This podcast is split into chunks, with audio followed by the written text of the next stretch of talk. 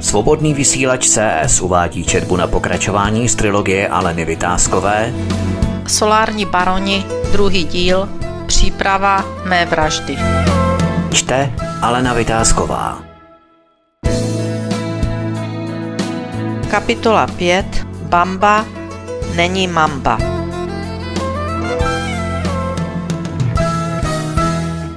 Klub, ve kterém se scházeli mocní, možná spíše malomocní, se přizpůsoboval situaci.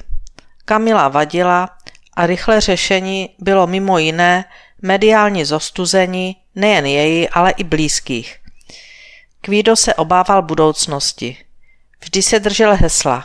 Bez peněz do hospody neles a natož do klubu, kde se nemuselo nikdy na korunu hledět. Všichni hosté, i ti, co sem chodili pravidelně, nikdy nezaplatili ani korunu. A bylo jedno, jestli to bylo za noc s kurvou či za šampaňské. Vše bylo vždy zadarmo. Peníze ale musí téct pravidelně. A taková svině, jak běžně Kamilu častovali, když se oni vyjadřovali slušně, jim začala znepříjemňovat život, když začala sahat na jejich penězovody. Není divu, že se její jméno doplňovalo různými přezdívkami, které nebyly jen hanlivé, ale i odpudivé. V tomto rozpoložení Kvido se svými STB probíral, jak je možné Kamilu kompromitovat. Doposud nenašli ani oni žádnou zpřízněnou novinářskou krysu, která by účinně spolupracovala. Kvido byl toho dne smutný a seděl u své sklenice vodky. Lamentoval, že ti idioti z televize to také posrali, když udělali reportáž o Kamile a její snad rodině. Pokud ta kráva vůbec rodinu může mít. Komentoval to plačtivě Kvído svým kamarádům, když čekali na příchod známé rádoby mafie. Hlavoun velká kapsa, teflon autista modrooky lopata a jeho pohůnci. Bože, co to stalo peněz a nakonec ti idioti natočili nějakého náboženského fanatika, který jen vzýval Boha, je mi z toho smutno. Tolik peněz vzali a výsledek, znáte výsledek, vypadalo to, že Kvido trpí samomluvou. Pak již stručně popsal výsledek, že je i reportéři z televize poslali do prdele i s Radoušem, který tam chtěl vystupovat. Ve dveřích se objevila splíhlá svatá trojice, hlavoun, modrouky a lopata. Kvída si ani nevšimli, natož jeho pomocníků. Sedli si ke stolku a mleli o tom, že média se na ně vykašlala. Budou muset zaktivizovat jejich majitele a trochu jim pohrozit. A co oheň, ten vždy zabral, když se něco muselo řešit. Nebylo jim do řeči. Potřebovali své kobercové nálety na Kamilu, mít pokryté médií a to se jim moc nedařilo. Hlavou měl echo, že se Božo chce vnutit s nějakým řešením. Božu všichni až na Mílu a Modrookého nenáviděli. Ti dva ho tak trochu brali, měli společné elektrárny, tak ho přece nehodí přes palubu. Ale tady v klubu by se za něj ani omylem nepřimluvili tak problém kolem médií nekomentovali.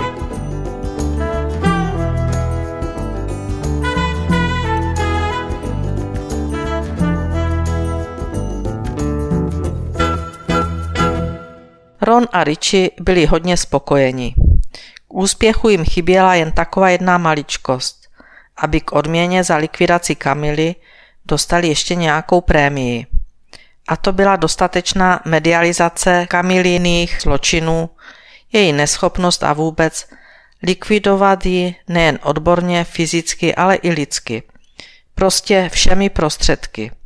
Seděli pospolu a vymýšleli, co by se dalo dělat. Čekali ve své známé hospůdce na kumpány, kteří je měli informovat o průběhu akce. Těšili se, kdy Kamilu vlastně zavřou – Palo s Radoušem jsou třídy, makají jak barevní. Usmívali se oba, že je to vlastně jednoduché, když všichni pěkně spolupracují. Čekání si krátili jako vždy pivem a rumem. Rony si dával pozor na zuby, protože minule je lovil dobrou půl hodinu. Vymýšleli, který novinář jim bude pomáhat, když se ve dveřích objevil rozšafně křivý, i s Božou. V patách za nimi Radouš a Palo. Zdáli na ně mávali a objednávali další rundu. Než začali hodnotit situaci na úřadě a to, jak je Kamila v úzkých, spustil Radouš, jako by měl i zde odposlech. Musíme vše řádně medializovat. Je nutné do toho zatáhnout novináře. Božo se jen potutelně usmíval, ale Richie začal oponovat. To nebude tak jednoduché. Novináři již nechtějí s našimi prasárnama nic mít.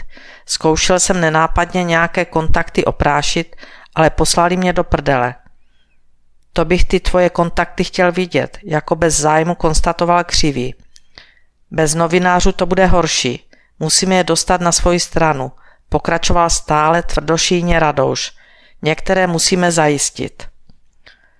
Ron byl ještě střízlivý a celé partě připomněl, že naposledy, když seděl s lopatou, hrábě a modrookým, tak oni se také bavili o tom, že média mají zajištěny a pak nic. Ono to není tak jednoduché sehnat seriózního novináře, který by psal prasárny, i když mu zaplatíš. Rony pokračoval v drbech, které pozbíral, že i hlavou má problém sehnat spolehlivé novináře, kteří by do této akce dlouhodobě šli. Napsat jednu prasárnu, to není kontinuální práce, to je na nic, řekl hlavou a ten má pravdu vždycky. On ti to říkal? Zeptal se opatrně křivý. No to ne, se mnou on nemluví, ale slyšel jsem modrookého, jak to říkal Lopatovi, že se v této části naše akce nedaří.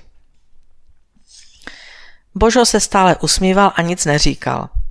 Ostatní ze skupinky, bývali i stávající fízlové prokurátor úředníci, takový nějaký mix v celku neúspěšných a všehoschopných, si namáhali své dvoubuněčné mozečky, jen aby někoho našli a dostali ke své odměně ještě slíbenou prémii. Božo po třetím pivu se neudržel a vychloubačně se začal prezentovat slovy. Tak vidím, že i Hlavoun a ta jejich elita nikoho nesehnali. Tak musí přijít ze svojí troškou do mlína Božo, který se nehodil ani na šéfa, co? A pokračoval dál, byl si vědom, že ho všichni napjatě poslouchají. Pozval jsem jednoho dnes na pivo, abyste si ho proklepli a také mu hned zadali úkoly. Je to expert na energetiku.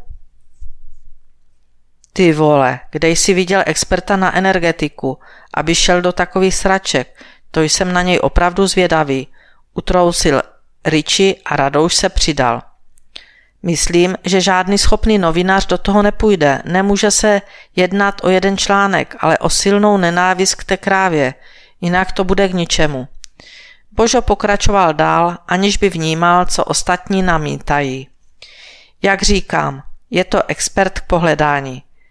Tak o koho jde? Utočili všichni zvědavostí bez sebe. Hádejte, kdo uhádne. Má u mě pivo i s rumem. Ale prosím tě, to tu můžeme hádat do rána. Vyklop to. V tom se ve dveřích objevil pokus o novináře Bamba.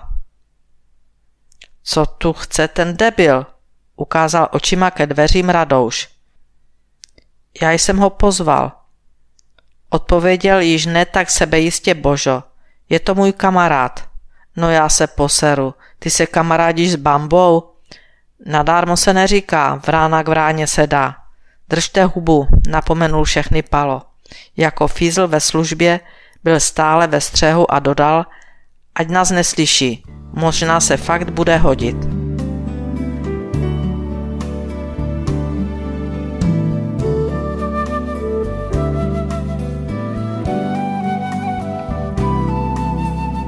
Spolupracovat s Bambou, největším hňupem v mediálním světě, tak to se mi snad zdá. Držel si hlavu Richie a Rony, pro jistotu vypil pivo na ex a zazdil rumem.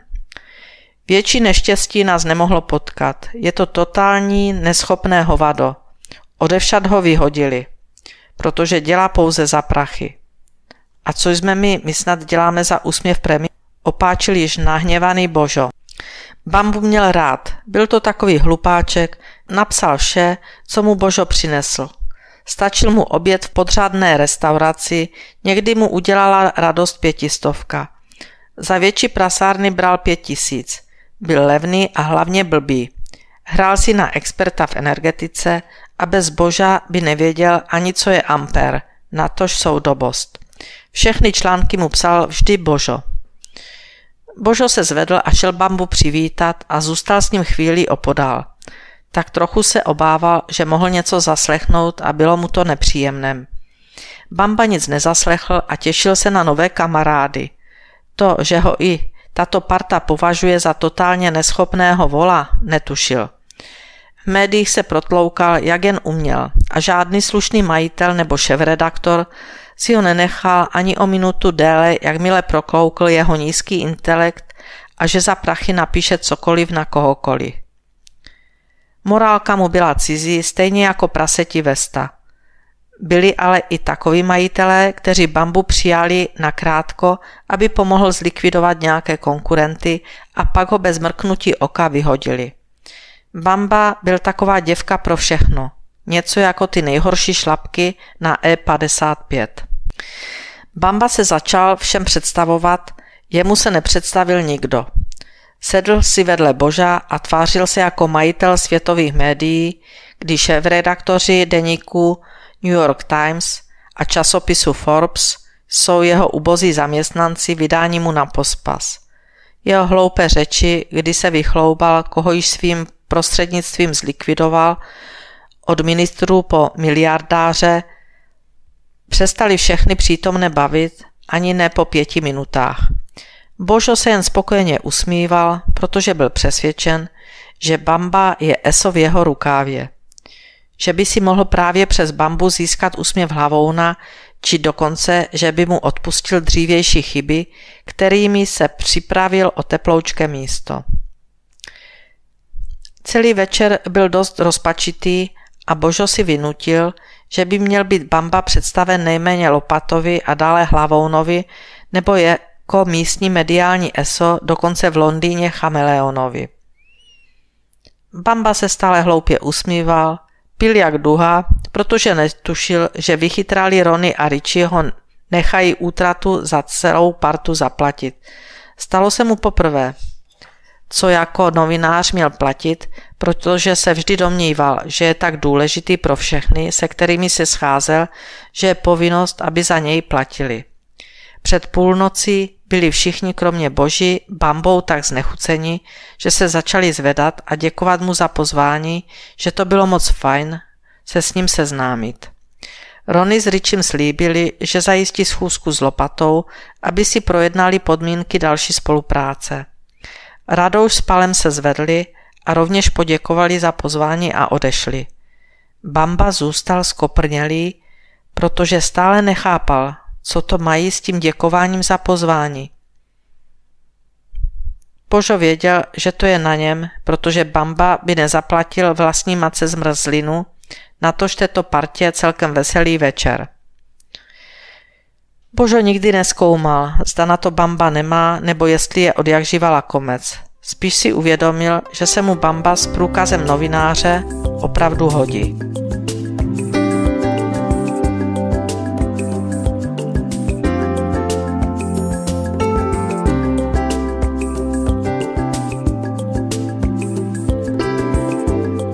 Rony a Richie se rozhodli, že toho debila lopatě představí, že se možná může hodit a že mohou na tom něco vydělat, že se jim podařilo někoho zajistit.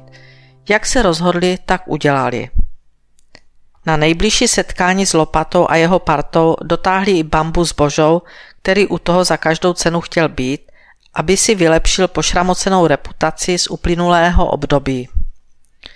Lopata věděl, že se v klubu řeší problém s médií, které jim nutně chybí k dokonalé likvidaci Kamily. Nechal se přemluvit a Bambu a Božu přijal na kávě zcela oficiálně. Žádné přátelství, žádná žoviálnost. Neměl osobně rád ten povl. Stačili mu ti dva, Rony a Richie.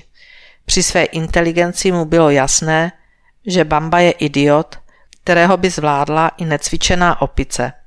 Pochopil, že to není to pravé, co na Kamilu potřebují. Dobře znal příběh, kdy Kamila zničila jedno nakladatelství prestižního časopisu, když oni napsali nějaký žbluňk, který ona vyhodnotila za nepravdivý. Nakonec to vyhodnotil i soud, že se jednalo o hrubou pomluvu a Kamila chtěla 10 milionů korun očkodnění. Nedostala to, co chtěla. Vysoudila méně. Majitel časopisu urychleně snížil základní jmění a Kamila na ně poslala exekutory. Lopata věděl, že Kamila je mstivá, ale v duchu si řekl, debila bambu nemůže zaměstnat nikdo z normálních a tím myslel jeho známých či dokonce přátel. Když něco bamba zmastí, tak to položí maximálně konkurenci. A to vlastně není vůbec špatné, ať se na něm Kamila vyřádí. Dvě mouchy jednou ranou. To vše se mu honilo hlavou, když Bamba kdákal s Božou, jak je vynikající energetik a jak nenávidí Kamilu, protože je obyčejná kráva. Lopata po desetiminutovém jednání se zvedl s tím, že Bambu pozve do klubu, ať si připraví prezentaci, jak bude pracovat v boji proti vetřelci Kamile. A odešel. Zvonil telefon a Bamba, kterému telefonoval maximálně Božo, se vrhnul po vyzvánějícím mobilu. Nebyl to Božo, ale Rony. Bamba se cítil jako šéf-redaktor ohně, když mu volá prezident USA a prosí ho o rozhovor, který by s ním a jeho deníkem rád udělal. Když skočil po mobilu, rozbil si koleno o konferenční stolek, na kterém stála plastová krabice z tvarůžky, které smrděly po celém jeho 20-metrovém bytě v suterénu. Kdyby čtenáři věděli, jak Bamba žije, určitě by jeho žbluňky přecházely s odporem, jako s odporem plivali bezdomovci do oken jeho skromného bytu, která byla pod úrovní chodníků. I bezdomovcům Bamba smrděl. Někteří ho znali jako bezcharakterního hajzlíka, se kterým měli tu čest se potkat, ještě než přišli o střechu nad hlavou. Rony se tvářil v telefonu velmi tajemně a konspiračně. Dnes v 17 hodin tě čekám v Perlovce. Hezky se obleč a vezmi s sebou tu prezentaci. Prezentaci do Perlovky? A proč tak brzy? Tam se otevírá až po 22. Hňupe, jdeme do klubu a ne do bordelu. A Rony položil opět rádoby konspiračně telefon. V duchu si řekl, že klub je stejný bordel jako bordely v Perlovce. Bamba se pochcal štěstím. Lopata vysvětloval v klubu, že s Kamilou se musí pohnout a že má pro všechny překvapení. Překvapení nikdo neměl rád, ale Lopata překvapit mohl, což mnohokrát již udělal. A co pro nás máš? zeptal se se zájmem Míla. Pozval jsem dobrého a spolehlivého parťáka, který přivede mambu. No to snad ne. Vy si myslíte, že mamba u nás běžně žije, aby mohla ušknout zcela nenápadně Kamilu a bude se to brát jako nešťastná náhoda? Vždyť nežijeme někde, kde se mamba potlouká po ulicích, parcích a zabije tu krávu. Lopato, ty seš vůl. Hada sem netahejte, já hady nesnáším, sípěl rozuřený hlavou. V tom se objevil Kvido, Rony a Bamba. Do všech přítomných, jako když uhodí. Bambu znali z vyprávění, někteří se již s tím potkali a všem došlo, že se jedná o ještě hroznější scénář, když místo mamby, nejjedovatějšího hada na světě, má likvidovat Kamilu ten hňub Bamba. Hlavou jen nahlas řekl, Bamba není mamba, a to i kdyby se posral. A z jednání okamžitě odešel. Bohužel velká část novinářů i redaktorů dala ruce pryč od lukrativní nabídky likvidace Kamily. Sem tam se někdo tak trochu o ní otřel, ale jinak nic, čeho by si veřejnost jednoznačně všimla. Naopak, mnohdy to vyvolalo opačnou reakci. Velká část médií se tvrdě postavila za Kamilu. Bylo to nevýdané, ale bylo to tak. Proto nakonec Bamba dostal sice nelukrativní, ale nějakou zakázku na Kamilu. Bamba začal psát hanlivé články, které mu pomáhal spřádat Božo, Křívý, Balo, Radouš, dokonce Rony a Riči od něj dali v krátké době ruce pryč. Všichni, včetně Kamily a později Nory, z toho měli jen a jen srandu. Občané to nečetli. Bamba skutečně není mamba. Mediální útok na Kamilu byla taková pokakaná fraška těch, kteří neumí pracovat.